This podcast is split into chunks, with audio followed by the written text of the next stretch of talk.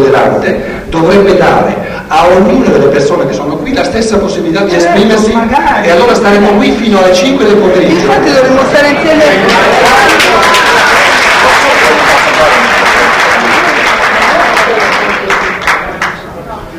Eh, scusatemi, ehm, non parlo a nome degli organizzatori, parlo a titolo esclusivamente personale e anche io in questo momento parlo con il cuore perché sono una persona che prevalentemente si esprime in questi termini.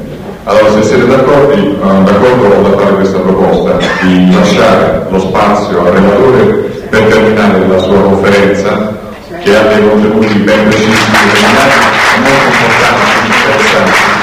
Poi c'è uno spazio destinato al dibattito in cui ognuno potrà fare gli interventi che vuole, col cuore, con la testa o qualsiasi altra parte dell'organismo.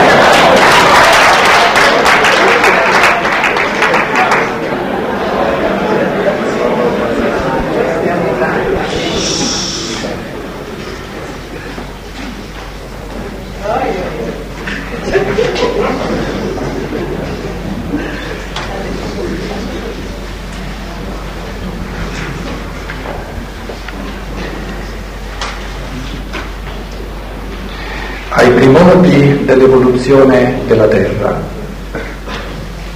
l'entità del Cristo che in chiave di, di amore per l'essere umano conduce le sorti dell'umanità e che quindi ha posto alle basi di tutto il cammino della Terra e dell'uomo l'assurgere dell'essere umano alla sua dignità di creatura libera, autonoma, indipendente, prese la decisione di prendere le, distanze dalla corporeità terrestre per lasciarci spazio. Estrasse dalla corporeità terrestre il Sole, il Sole si distaccò dalla Terra. Questo primo gesto di amore cosmico del Cristo all'umanità è stata la sua decisione di lasciare spazio a una evoluzione della libertà da prima in chiave di egoismo. Quello che la parabola del figlio prodigo dice a proposito del padre col figlio, che il padre volentieri dà al figlio la sua parte di eredità affinché possa conseguire la sua autonomia perché il padre vede nel conseguire di questa autonomia l'evoluzione reale e il bene di questo figlio. È una specie di prendere le distanze, di concedere all'altro di prendere le distanze. Quindi il ritrarsi dell'essere solare dalla corporeità terrestre è un concedere lo spazio per una, per una evoluzione in un primo tempo in chiave di egoismo, perché la prima fase della libertà deve essere sempre l'egoismo. La prima fase della libertà è una libertà negativa, è una liber- eh, libertà affrancatoria, una libertà di emancipazione. Perché prima della libertà c'è una simbiosi, c'è un essere, una cosa sola con l'essere materno, con la matrice cosmica, nel paradiso eh, primigenio, se vogliamo creare autonomia, se vogliamo creare individuazione, è chiaro che il primo, eh, diciamo, il primo gradino evolutivo è quello di un distaccarsi da una matrice comune in chiave emancipatoria. E questa evoluzione in chiave emancipatoria noi lo chiamiamo l'egoismo. L'egoismo è unilaterale, certo, quando il, eh, il, ragazzo o la ragazza di 14, 15, 16 anni comincia a fare la guerra contro i genitori, contro la società, contro la scuola, contro la chiesa, eccetera, eccetera, eccetera, certo che diciamo che è una unilateralità. Però l'evoluzione non può compiersi subito tutto, avendo tutto nell'armonia. L'evoluzione è fatta di unilateralità. La prima parte dell'evoluzione, fino a questa svolta assoluta del divenire umano, che è l'evento del Cristo, è stata in chiave luciferica, se volete, di affrancamento, di egoizzazione, di rendersi sempre più autonomo, staccandosi dagli altri, quindi respingendo tutto ciò che viene determinato nel mio essere a partire dagli altri. La seconda fase della libertà è l'amore, ma la seconda non può venire senza la prima. La seconda fase della libertà, che parte dal mistero, da, dalla, dalla, svolta eh, dell'evoluzione che è quella del Cristo, serve a vincere nel senso di, di trovare a equilibrare l'egoismo con l'amore, cioè ad aggiungere all'amore verso di sé l'amore verso il prossimo. Ama il prossimo tuo come ami te stesso. In questa frase c'è il fatto che ciascuno di noi ama se stesso, perché non viene detto, non viene comandato di amare se stessi, viene presupposto. L'amore a se stessi viene presupposto. Perché? Perché è il risultato globale dell'evoluzione passata. Non viene detto abolisci l'amore a te stesso, questo non viene detto. Viene detto così come hai imparato ad amare te stesso, aggiungi ora lo stesso amore verso l'altro. Ama il prossimo tuo come te stesso. Nella prima metà dell'evoluzione sei stato indotto, perché in altro modo non si può raggiungere l'autonomia, la separazione, la, la, la distinzione degli esseri, hai imparato ad amare te stesso respingendo gli altri esseri, adesso ritenendo la tua individualità, ritenendo l'amore per te stesso, aggiungi la comunione, ama il prossimo tuo come te stesso. Che cosa ha, ha compiuto l'essere del Cristo nel centro dell'evoluzione?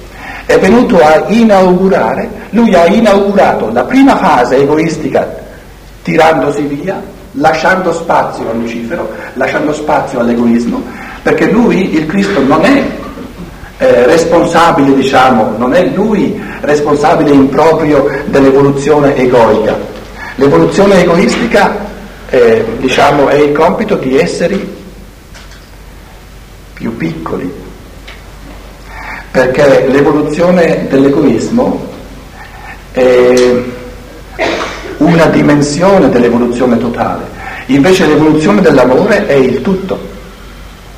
Quindi Cristo ha dato a Lucifero una, diciamo, una dimensione del divenire, che è quella di creare l'egoismo, riservando a sé nel mistero dell'amore poi l'inserimento dell'egoismo nell'armonia totale dell'essere umano. Quindi a metà dell'evoluzione è ritornato nella Terra, si è reinserito nel corpo terrestre, ha portato eh, dentro all'umanità tutte le forze cosmiche dell'amore per inaugurare tutta la seconda metà dell'evoluzione in chiave di amore dove all'egoismo si aggiunge l'amore, all'amore di sé si aggiunge l'amore verso l'altro e l'intento è, è di trovare giust, la giusta armonia, il giusto equilibrio tra l'amore di sé e l'amore dell'altro. La, diciamo che la conclusione sublime finale di questa dinamica è che si diventa membri gli uni degli altri. Ecco, ama il prossimo tuo come te stesso. La frase in, in, in ebraico, il Vangelo, Cristo cita una frase che c'è già nel Vecchio Testamento, la frase in ebraico, forse l'ho già accennato in questi giorni, ha due, due possibilità di interpretazione, ama il prossimo tuo come te stesso.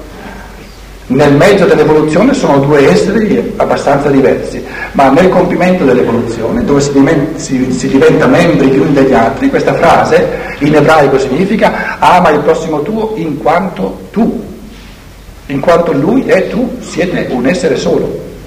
Quindi o ami tutti e due o non ami nessuno dei due. In che modo il Cristo, l'evento del Cristo, ha aperto ci ha mostrato e ci ha presentato nel suo essere che ha, che ha divinizzato totalmente un essere umano, il Cristo entrando in Gesù di Nazareth divinizza la natura umana in senso reale e compiuto. E attraverso questa porta del Gesù di Nazareth, il Cristo, tramite la morte e la risurrezione e l'ascensione al cielo, attraverso la porta stretta, attraverso la cruna del lago, di una corporeità singola umana, entra poi dentro a tutta la corporeità terrestre per creare i presupposti della divinizzazione, della spiritualizzazione, della umanizzazione di tutta la terra. Quindi noi guardiamo all'evento del Cristo dicendo, nell'essere del Cristo noi vediamo tutte le dimensioni possibili del divenire umano in chiave di grazia e di libertà che ci sono aperte e che ci sono rese possibili nel, nel corso di tutta la seconda metà dell'evoluzione fino alla fine dei tempi. La fine dei tempi significa fino alla fine dell'evoluzione terrestre, dove poi ci sarà una specie di nuovo inizio con ciò che le scritture chiamano la terra nuova, i cieli nuovi, la terra nuova. Cos'è una terra nuova? Un'evoluzione terrestre in chiave nuova questa terra nuova, questo nuovo inizio dell'evoluzione terrestre, la scienza dello spirito di Steiner la chiama Giove, l'evoluzione gioviale della terra, ma non, i nomi non importano nulla, si può benissimo dire la terra nuova, va benissimo. Tantissime volte Steiner dice eh, i nomi sono abbreviazioni, abbiamo bisogno di termini eh, tecnici quando le cose diventano complesse, ma non sono i termini che contano, bensì le realtà che vengono indicate con i termini. Se ora poniamo la domanda più concretamente, che cosa si è manifestato nell'evento del Cristo come potenzialità globale, come possibilità evolutiva totale dell'essere umano?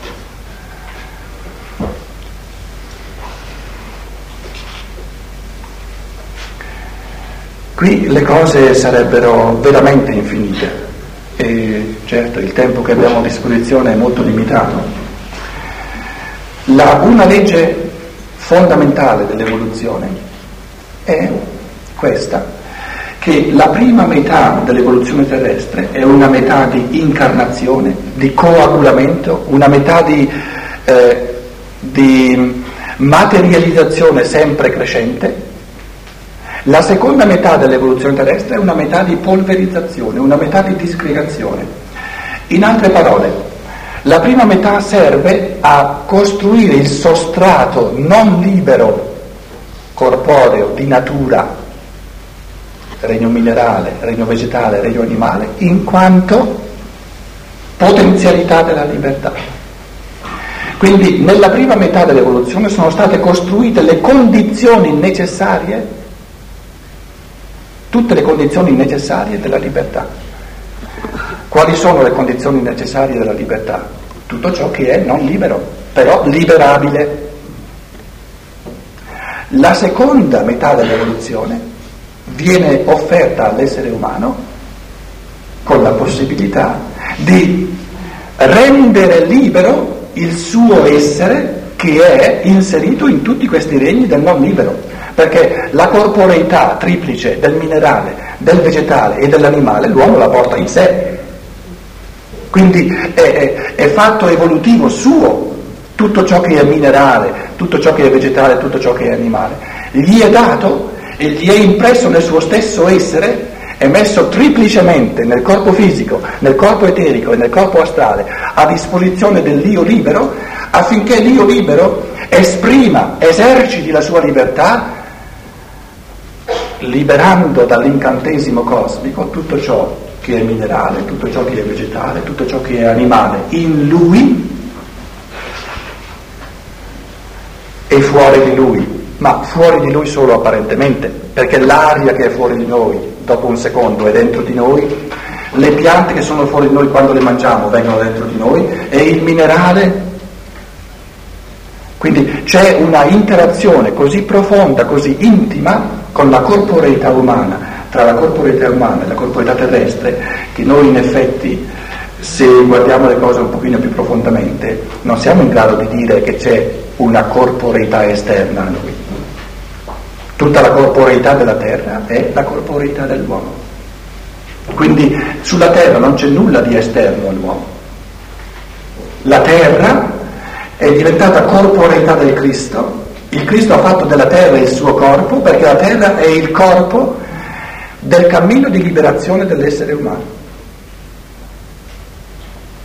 Tramite la terra il Cristo ci dà col suo corpo tutte le possibilità, tutte le potenzialità evolutive in chiave di libertà amante. Questo è avvenuto in un modo archetipico che inaugura la seconda parte dell'evoluzione e allo stesso tempo ne mostra il compimento nella morte e nella risurrezione di Cristo.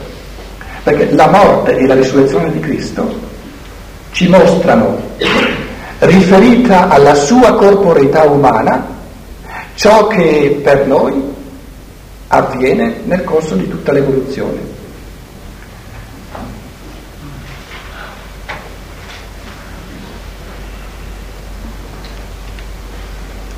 La corporeità, il corpo fisico, non è ciò che noi vediamo con gli occhi fisici. Il corpo fisico dell'essere umano è un insieme di forze di natura fisica, di forze magnetiche, di forze elettriche, di forze gravitazionali, di forze radioattive, se volete.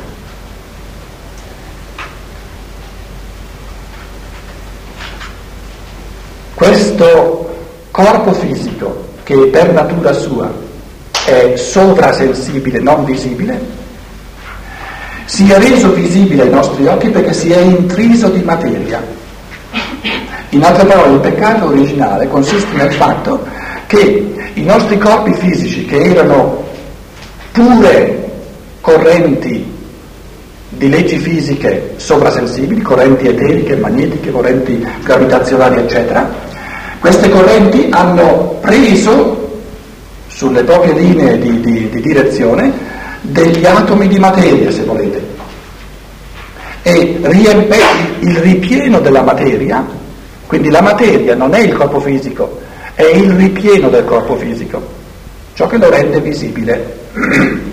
Così come se io avessi un campo magnetico, e non ho le, la limatura di ferro, per esempio, per, per eh, evidenziarlo, voi non direte che queste forze magnetiche non ci sono, ci sono, sono molto reali. Se io eh, con, con, delle, con della limatura di ferro lo evidenzio, adesso vedo che questa limatura di ferro si dispone in certe linee, queste, queste correnti di forze c'erano già, non sono comparse adesso, però diventano visibili. Quindi la materia ha reso visibile il corpo fisico. La risurrezione della carne consiste nel, in questa analisi cosmica, la sintesi, la grande sintesi cosmica è stata la sintesi tra il fantoma del corpo fisico, così viene chiamato, questo corpo fisico primigenio sovrasensibile, ha fatto una sintesi con la materia cosmica, con la materia prima di Aristotele e di Tommaso d'Aquino, la proteule. Attraverso questa grande sintesi cosmica tra ciò che è sovrasensibile e il ripieno cosmico, la polvere cosmica materiale, l'universo è diventato visibile, percepibile ai sensi fisici. La risurrezione del Cristo ha inaugurato l'inversione di questa evoluzione, la grande analisi. Il ripieno di materia del corpo fisico del Cristo, siccome l'entità del Cristo è stata la, diciamo, eh, lo strapazzamento più grande che si possa immaginare per un corpo umano, perché erano, erano eh, diciamo, le forze di tutta la perfezione dell'evoluzione umana che volevano esprimersi in questa corporeità diventata così pesante riguardo alla materia, eh, grazie alla materia. Per cui questa corporeità nel giro di tre anni è diventata così friabile, così fragile, che tra l'altro rischiava di non riuscire a portare il Cristo fino alla croce, rischiava di, di cedere nei Getsemani, per cui le spezie hanno aggiunto quello che mancava per renderla così polverizzata, disgregata già dentro di sé. Stiamo parlando del ripieno materiale del corpo fisico. Abbiamo nel sepolcro questo, questo, questa zolla di materia corporea umana che aspetta soltanto una scossa per venire polverizzata. Abbiamo la terra, in quanto essere vivente, la madre di tutti noi, che cosmicamente, non sono cose inventate nei Vangeli, ma sono cose vere, la terra che sussulta di gioia perché viene l'ora della sua redenzione, della sua liberazione di nuovo negli spazi del cosmo, questo sussultare reale della terra, che noi chiamiamo terremoto, un sussultare di giubilo infinito della terra, ha aperto una spaccatura dove c'era il sepolcro. E questa polvere si è disciolta, si è, è entrata nella corporeità di tutta la terra come pegno della liberazione disgregante che avverrà per tutta la terra nella seconda parte dell'evoluzione. Redimere la terra significa darle un corpo di risurrezione, liberarla dalla pesantezza della materia e riportare la materia a livello di polvere cosmica come sostrato di nuove creazioni. Il concetto di polvere cosmica è il concetto del caos dei greci, il concetto della materia prima. Nelle grandi mitologie c'è, in, in, in eh, ebraico nel testo della Genesi apar, questa eh, questa polvere, quindi la creazione dal nulla non è il concetto che ci sia assolutamente nulla eh, prima di questa creazione. La creazione dal nulla significa, noi creiamo dal nulla quando pensiamo per esempio, creativamente, una creazione del nulla è ogni fecondazione che avviene eh, nella madre. La creazione dal nulla significa che la legge e la forza di ciò che c'era prima viene annientata, viene disgregata, viene annullata, in altre parole nell'uovo fecondato noi abbiamo una materia, un sostrato materiale a cui è stato tolto ogni legge causante. In altre parole, questa materia non ha più nessuna forza strutturante propria. Questa materia è stata portata nella nullità della propria capacità di causare e in questa nullità della propria capacità di causare l'essere umano che si vuole incarnare porta al 100% la propria capacità causante. Proprio perché deve essere l'individualità che si incarna al 100% lei a formarsi un corpo umano a sua immagine, bisogna nullificare la forza causante del sostrato materiale. In altre parole, viene tolta a questa materia dell'uovo fecondato ogni possibilità fisica, chimica, di causare in un qualsiasi modo. Questo è il concetto del nulla, non è un nulla metafisico assoluto, ma è un nulla di capacità causante. Perché se questa materia, in base, in, in chiave di, di, di ereditarietà, eccetera, fosse in grado di determinare lei in qualche modo il suo modo di strutturarsi, noi non, non potremmo dire che questa, questa, individualità che si incarna costruisce una, una corporeità in tutto e per tutto a sua immagine e somiglianza. Quindi la creazione dal nulla compie due gesti. Il primo è quello di nullificare il sostrato che, che, che è, che è diciamo, precedente nella sua capacità di causare Questa è la nullificazione, non è che sparisce del tutto, si nullifica la sua capacità causante, in modo che tutta la capacità causante proviene dallo spirito. Voi direte, ma come mai il corpo del figlio è simile al corpo della madre? Perché i due esseri spirituali, nella loro configurazione spirituale, sono simili perché se non fossero simili nella loro configurazione spirituale, mai i due corpi sarebbero simili.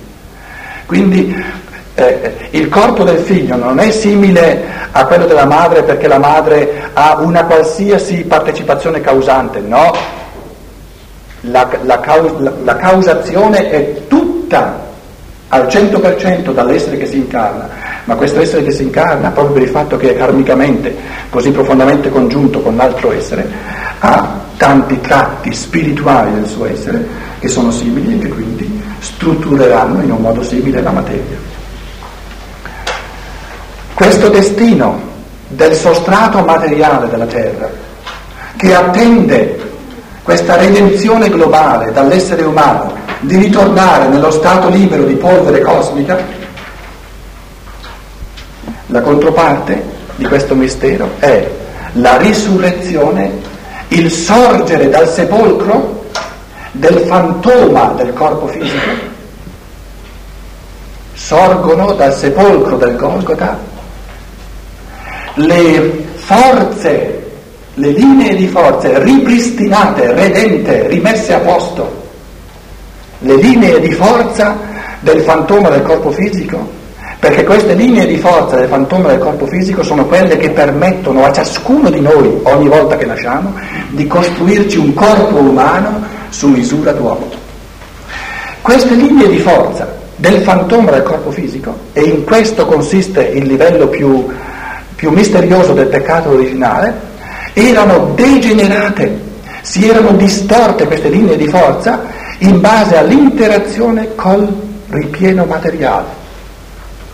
La controazione, la pesantezza del ripieno materiale, e questo è il peccato originale, nel corso dei secoli e dei millenni, rischiava di indebolire e di distorcere a un punto tale le linee di forza del fantoma del corpo fisico che se il Cristo non fosse venuto nella terra a ridarci l'archetipo a misura del Dio libero, del corpo fisico, noi già ora non saremo più in grado di costruirci un corpo umano che sia consono all'evoluzione del Dio in chiave di amore e di libertà.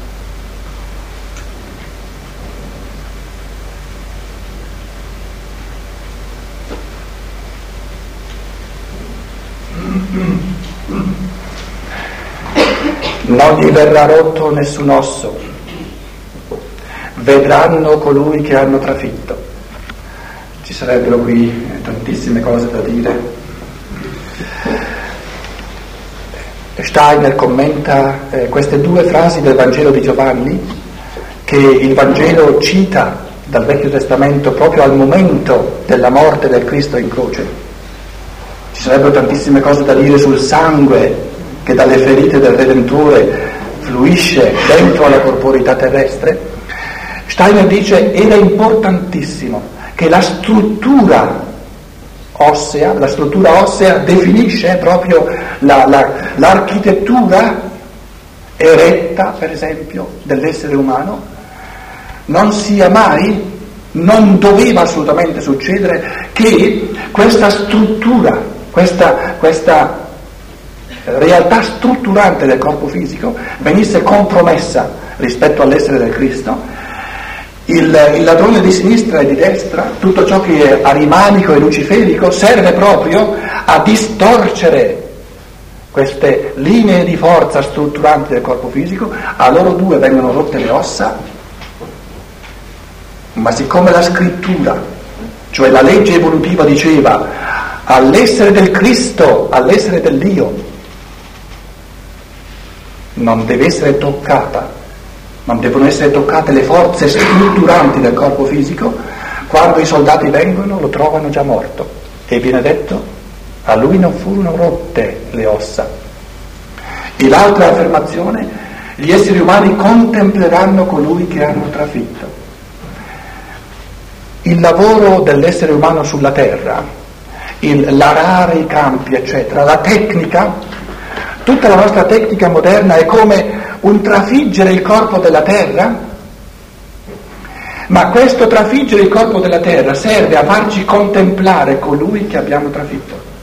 In altre parole, noi abbiamo soltanto visto finora, abbiamo soltanto considerato finora il corpo di colui che stiamo trafiggendo. E la promessa evolutiva dice gli esseri umani cominceranno a contemplare sovrasensibilmente e spiritualmente l'entità divina di colui che hanno trafitto. Lo trafiggono nel suo corpo perché il loro compito è quello di, di disgregare l'intera corporeità della materia, quindi dobbiamo trafiggere la terra. Ma questo trafiggere la terra è soltanto, diciamo, la, la, la premessa per contemplare, per incontrare il Cristo eterico, per fare l'esperienza del Cristo che ritorna in modo che noi da un lato trafiggiamo la terra, la liberiamo da questo corpo di morte, la respingiamo di nuovo, la riportiamo di nuovo negli spazi cosmici, ma lo scopo vero di questo trafiggere la corporeità della terra è di contemplare colui che abbiamo trafitto. Termino con una riflessione forse più semplice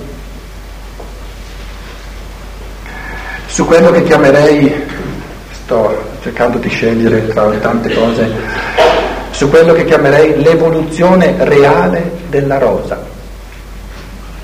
Pongo la domanda, come si evolverà realmente la rosa nel corso dei secoli futuri, dei millenni futuri?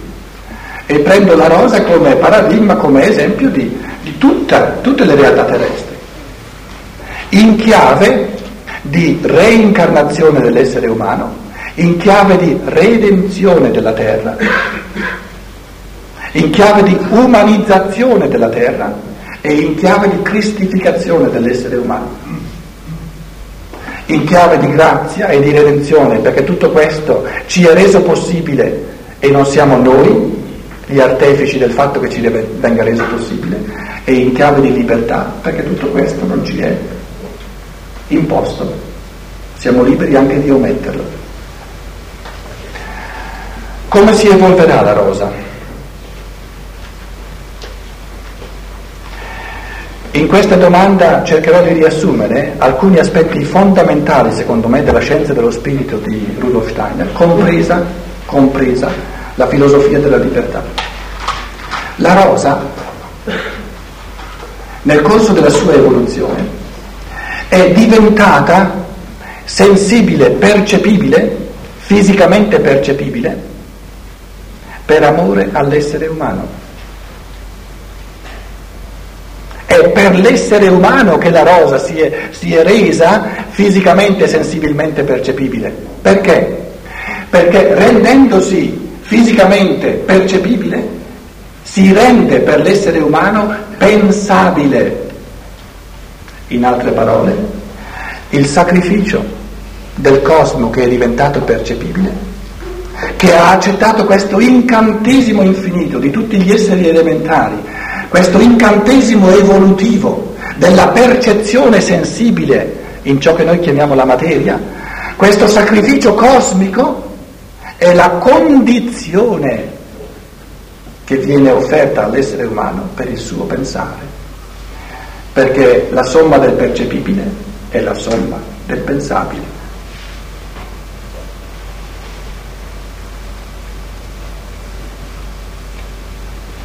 Per gli esseri umani che sono morti, la rosa percepibile non c'è più. Il nostro angelo custode non può percepire questa rosa, non esiste in quanto rosa percepibile. La rosa percepibile esiste solo per il pensiero umano. Ora andiamo avanti nei secoli, o forse anche nei millenni. Adesso immaginate che la rosa la rosa non è questa che noi vediamo sensibilmente. qui viene, si rende percepibile. La vera rosa non è questa qui che oggi c'è e domani non c'è, la vera rosa è sovrasensibile, è una realtà eterica, perciò Goethe cercava eh, la pianta primigenia. Quindi questa non è la vera rosa, questa è la manifestazione sensibile della rosa, questo è, è il modo della rosa di rendersi percepibile a me. È il modo della rosa di entrare in una ben precisa interazione con l'essere umano in modo da rendersi pensabile, perché io nella percezione non ho il concetto della rosa, il concetto lo devo aggiungere io tramite il pensiero. Quindi la percezione è la provocazione a pensare. Ora la provocazione a pensare è il gesto più amante che esista nel cosmo, perché la provocazione a pensare è la provocazione alla libertà, è la provocazione all'amore, perché quando io penso la rosa, divento nel mio spirito rosa. Quindi l'afferrare l'essere vero delle cose è entrare in comunione con le cose, una comunione più profonda di quella del pensiero intuitivo non c'è. E il giovane Steiner nei suoi eh, scritti su Goethe ha detto eh, das Gewahrwerden der Idee in der Wirklichkeit ist die wahre Kommunion des Menschen il, il percepire pensantemente l'idea nella realtà sensibile, cioè il cogliere il concetto pensante grazie alla realtà sensibile è la vera comunione dell'essere umano. Io divento rosa.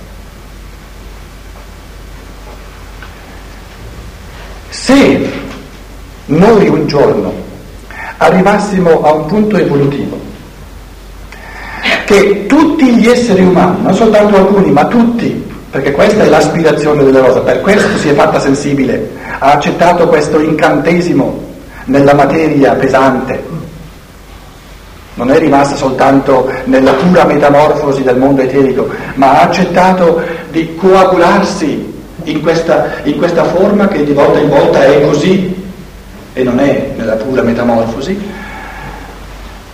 L'amore all'essere umano è che tutti gli esseri umani arrivino al punto da albergare dentro di sé, tramite il pensiero, perché solo con il pensiero è possibile, l'essere della rosa. Quando tutti gli esseri umani, nella loro forza pensante, porteranno dentro di sé come dimensione spirituale dell'essere umano stesso la legge intrinseca immanente di metamorfosi della rosa, e guardate che cogliere col pensiero la legge intrinseca immanente della metamorfosi della rosa è un compito del pensiero non indifferente. Quando tutti gli esseri umani albergeranno dentro il proprio spirito umano come dimensione umanizzata del proprio spirito umano la legge immanente specifica della rosa, non solo, ma tutti gli esseri umani avranno in sé questa dimensione spirituale in un modo costante, la rosa avrà finalmente l'autorizzazione a non diventare più sensibile. Perché il compito evolutivo per il quale è diventata sensibile si è compiuto la rosa è diventata in un modo reale, si è transustanziata in un modo reale dentro all'essere dell'uomo. È diventata una dimensione risorta della corporeità spirituale dell'essere umano e viene riscattata da questa prigione di morte, accolta con infinito amore per l'evoluzione dell'essere umano ma dalla quale la rosa e tutte le creature verranno liberate nella misura in cui vengono umanizzate, vengono spiritualizzate nel corpo di risurrezione reale dell'essere umano.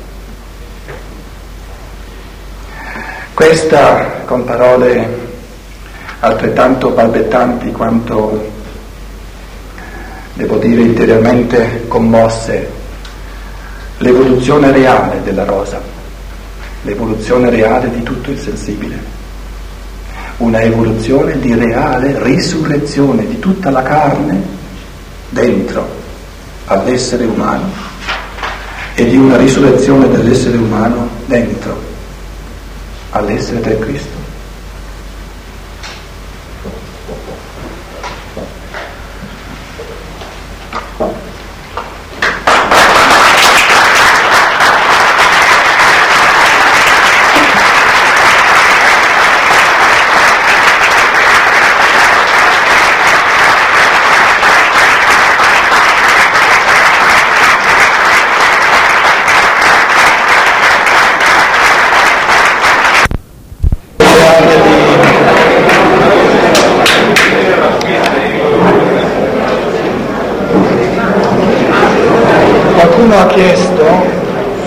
Sapere quello che io combinerò in Italia quest'anno?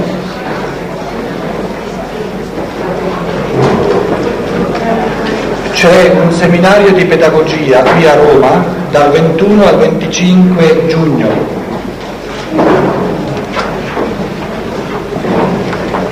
I pedagoghi hanno deciso di lasciarlo aperto un po' a tutti questo seminario, chi vuole eh, associarsi. Come seguito di questo convegno, riservandoci per il tema di vedere i questionari, perciò sono importanti i questionari, sarà a Bologna dal 24 al 28 agosto. Il 24 è un mercoledì, il 28 è una domenica. Come seguito di questo convegno, una specie di, di approfondimento. Il tema poi eh, lo vedremo a Bologna.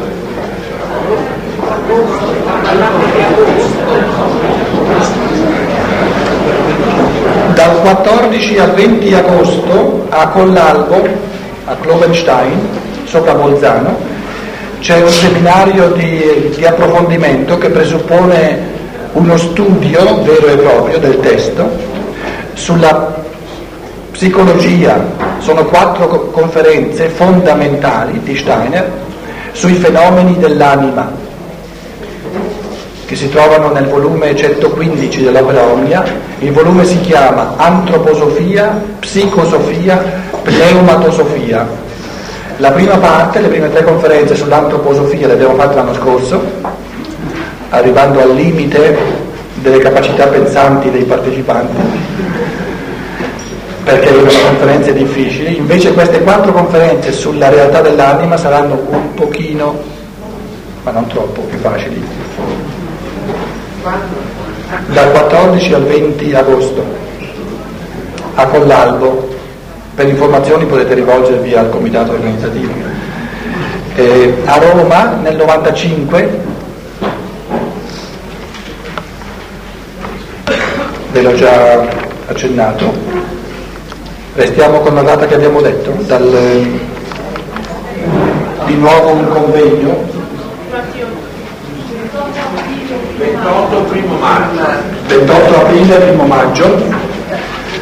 Qualcuno ha detto e dunque sul tema eravamo d'accordo perché la, la, una, una buona maggioranza ha espresso il desiderio di di trattare i, segni, i grandi segni dei tempi della fine del secolo, però qualcuno ha detto che la formulazione eh, eventi apocalittici potrebbe prestarsi a fraintendimenti eh, di tipo testimoni di Geova o di tipo... Per cui io avrei pensato questa formulazione, che invece penso si presta meno a essere fraintesa, i grandi segni dei tempi alla fine del XX secolo. Va bene? E ho aggiunto la parola grandi perché sono segni dei tempi molto particolari, non sono segni dei tempi comuni che avvengono sempre e sono specifici. La mia proposta è di, di mettere sul volantino come titolo i grandi segni dei tempi alla fine del XX secolo, XX con due zeri in modo da non fare il titolo troppo lungo. Questa è la mia proposta. Adesso c'era una persona che voleva fare un intervento, poi abbiamo 357 domande scritte.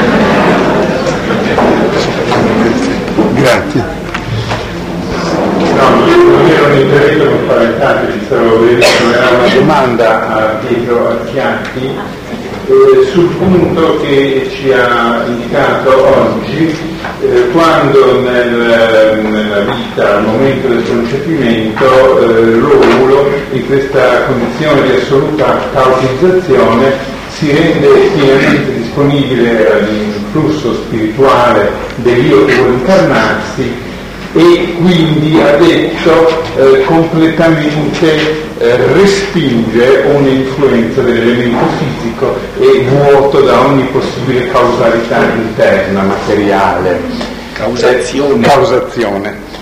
Eh, volevo, se possibile, un chiarimento perché conoscevo un altro punto di vista che Steiner eh, spiega eh, numerose volte, soprattutto almeno che conosco io nelle conferenze pedagogiche, e cioè che eh, gli elementi dell'ereditarietà sono molto importanti proprio sul piano fisico-eterico e che l'io che si incarna in realtà soprattutto nel primo settennio conduce una vera e propria lotta per la trasformazione e l'adeguamento di questa eh, corporeità ereditata, eh, scrive Steiner, dice Steiner, ai suoi bisogni, alle sue esigenze.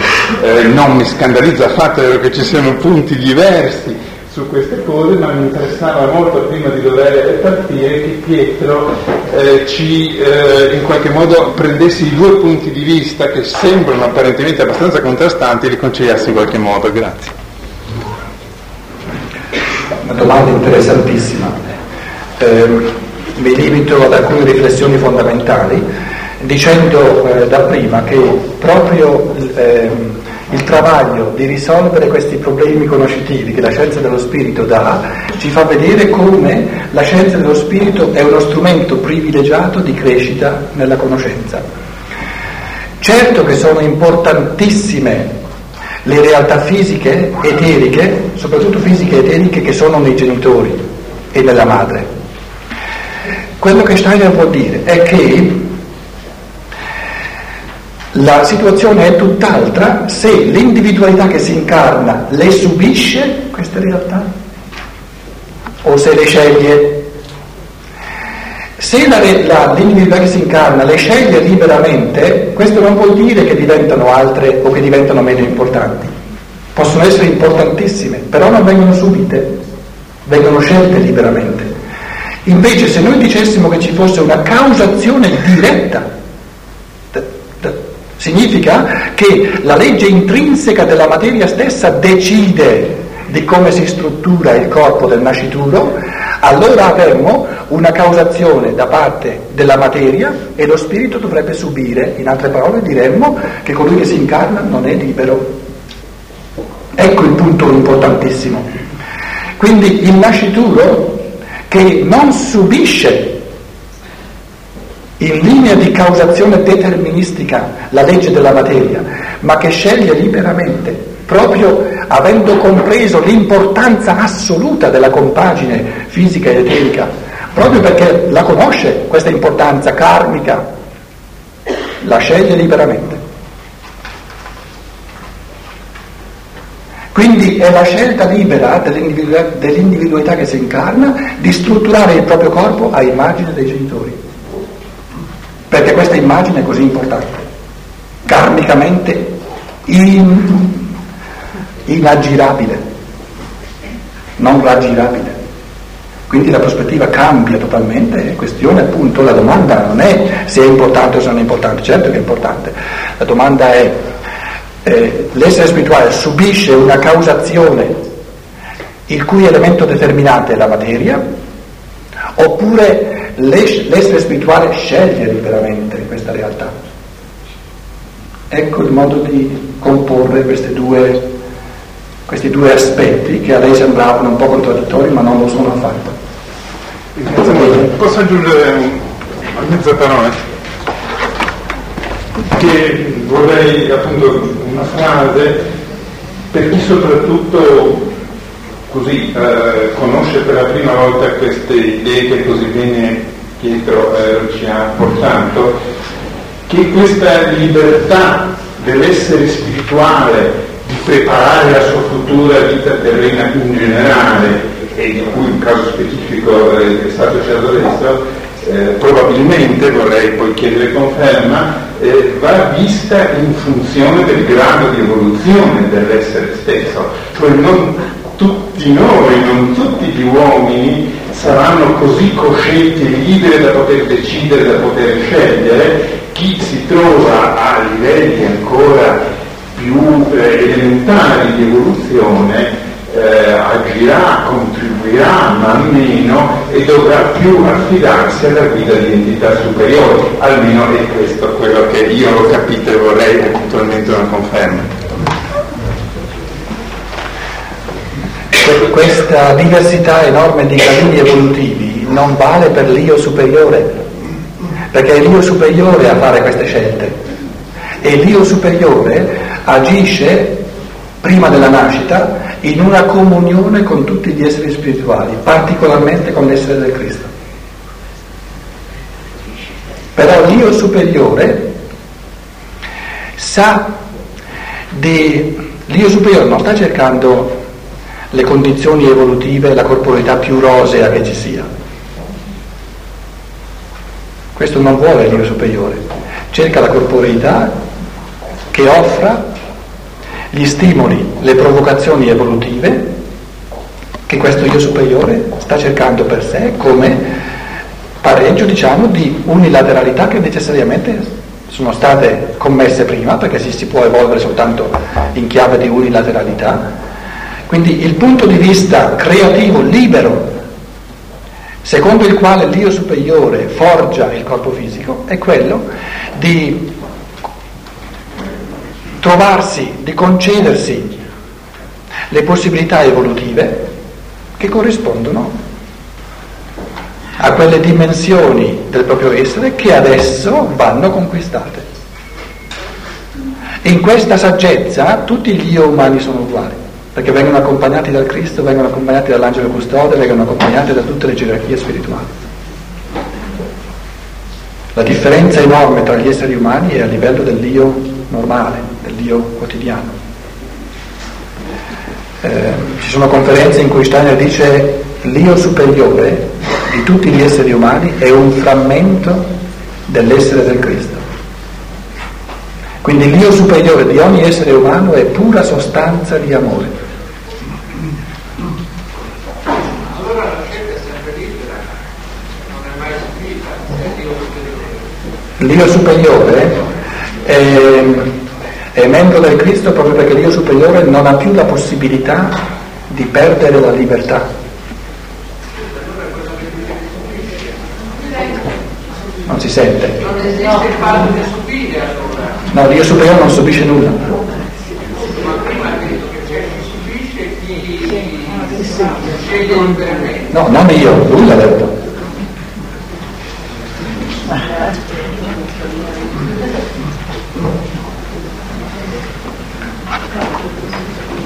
Vogliamo prendere altre domande scritte? Buon viaggio. O ci sono interventi crucianti? Vorrei chiedere una cosa. Rispetto al Eh, terremoto, guarda gli altri né la vedono né la sentono. allora, rispetto al terremoto che c'è stato dopo che 돌아오는 하나님과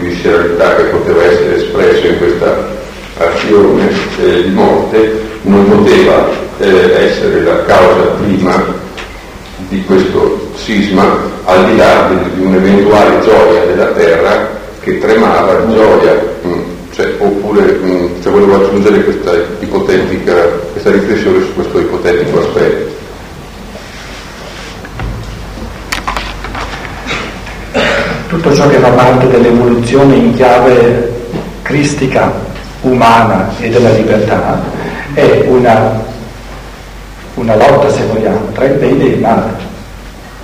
E senza il male non ci sarebbe il bene, senza la non libertà non ci sarebbe la libertà. Ora, nel mistero del Cristo abbiamo, avrei potuto fare tutta la conferenza sul mistero, sull'evento del Cristo come fenomeno primigenio ecologico, perché il modo in cui il Cristo ha trattato la terra ci, ci fa vedere come l'essere umano dovrebbe umanamente trattare la terra. Tutti questi misteri ecologici l'umanità eh, dovrà trovarli, dovrà scoprirli nel corso dell'evoluzione. Ora, questi, questi eventi singoli dei Vangeli, il terremoto, l'oscuramento del sole, sono eventi eh, singoli che cercano di aiutarci a entrare nella totalità del rapporto tra il Cristo, l'umanità e la corporità terrestre, in chiave di interazione tra libertà e non libertà, tra il bene e il male. Ora, Cristo discende agli inferi, Significa che il Cristo penetra tutte le dimensioni, sono, sono nove sfere della Terra per esempio, portando dentro a tutte queste sfere la, l'impulso evolutivo a rendere possibile la, la, libertà dell'essere umano. Ma il Cristo deve lottare contro le forze del male, della tenebra, che non vogliono questo. Quindi noi possiamo descrivere questi eventi del mistero del Golgota sia dal lato di ciò che il Cristo vuole nella sua intenzione di amore, in chiave di rendere possibile la, la, l'evoluzione libera dell'essere umano, sia in chiave di ciò che vogliono le forze anticristiche che ci devono essere, altrimenti la libertà non avrebbe nessun compito. E quando noi prendiamo in considerazione tutte e due le dimensioni, le cose diventano molto complesse infinitamente pieni di risvolti che avremo tempo appunto nel corso di tutta la seconda metà dell'evoluzione per comprendere sempre di più. Nei Vangeli sono accennati alcuni aspetti, alcune dimensioni fondamentali riguardo al cielo che si oscura, riguardo alla terra che trema, che sussulta. Tra il cielo e la terra il sangue che scende nella terra, dove Stein descrive con parole molto commosse che questo fluire del sangue del Cristo nella terra ha cominciato a fare eterizzare il sangue del Cristo stesso, per cui la terra, se qualcuno dal cosmo avesse potuto vedere la terra nelle ore della morte del Cristo, avrebbe visto l'aura spirituale della terra illuminarsi e cambiarsi totalmente. In altre parole, questo sangue del Cristo si eterizza e costruisce nella terra un'aura eterica che è il presupposto di tutta l'evoluzione successiva degli esseri umani nel corso della seconda metà dell'evoluzione terrestre. Ecco perché ho detto diverse volte che si, si balbetta, il tempo è limitato, le cose sono infinite e si è costretti un pochino a prendere alcuni aspetti che poi eh, se vengono presi dal lato sbagliato sembrano dei dogmi, eh, nella speranza che ci siano anche persone che sentono queste cose e forse nasce in loro il desiderio di coltivarle, di andare un po' più a fondo, di, di studiarle e poi si scoprono delle cose, non subito, ma in chiave evolutiva.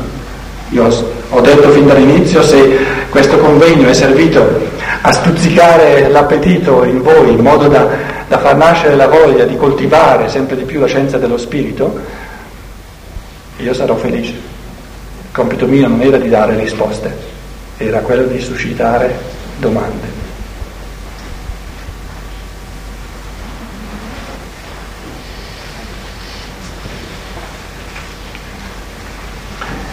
Dunque, il pacchetto numero due delle mm, domande. Se la reincarnazione rappresenta una fedeltà al Cristo che ha fatto della terra il suo corpo, quando il ciclo delle reincarnazioni term- termina, come si manifesta questa fedeltà al Cristo? Forse la conferenza di stamattina è stata una risposta a questa domanda, spero.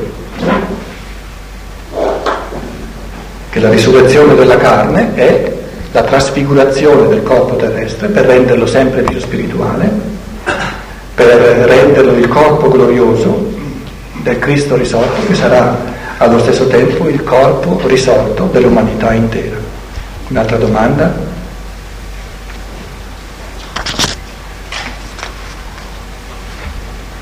In quale modo l'essere prende coscienza di sé e dà inizio alla sua evoluzione? C'è secondo me una soglia in cui l'essere, dopo aver preso coscienza di alcune cose, è in una fase di non ritorno, cioè non può, dopo tale momento, tornare allo stadio precedente. Ma come può un essere raggiungere tale stadio senza un aiuto, senza degli stimoli, una purificazione dalle azioni negative delle vite precedenti?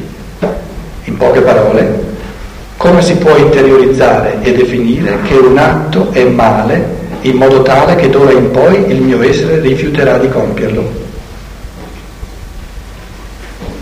Ci può essere un intervento esterno o è solo cammino personale?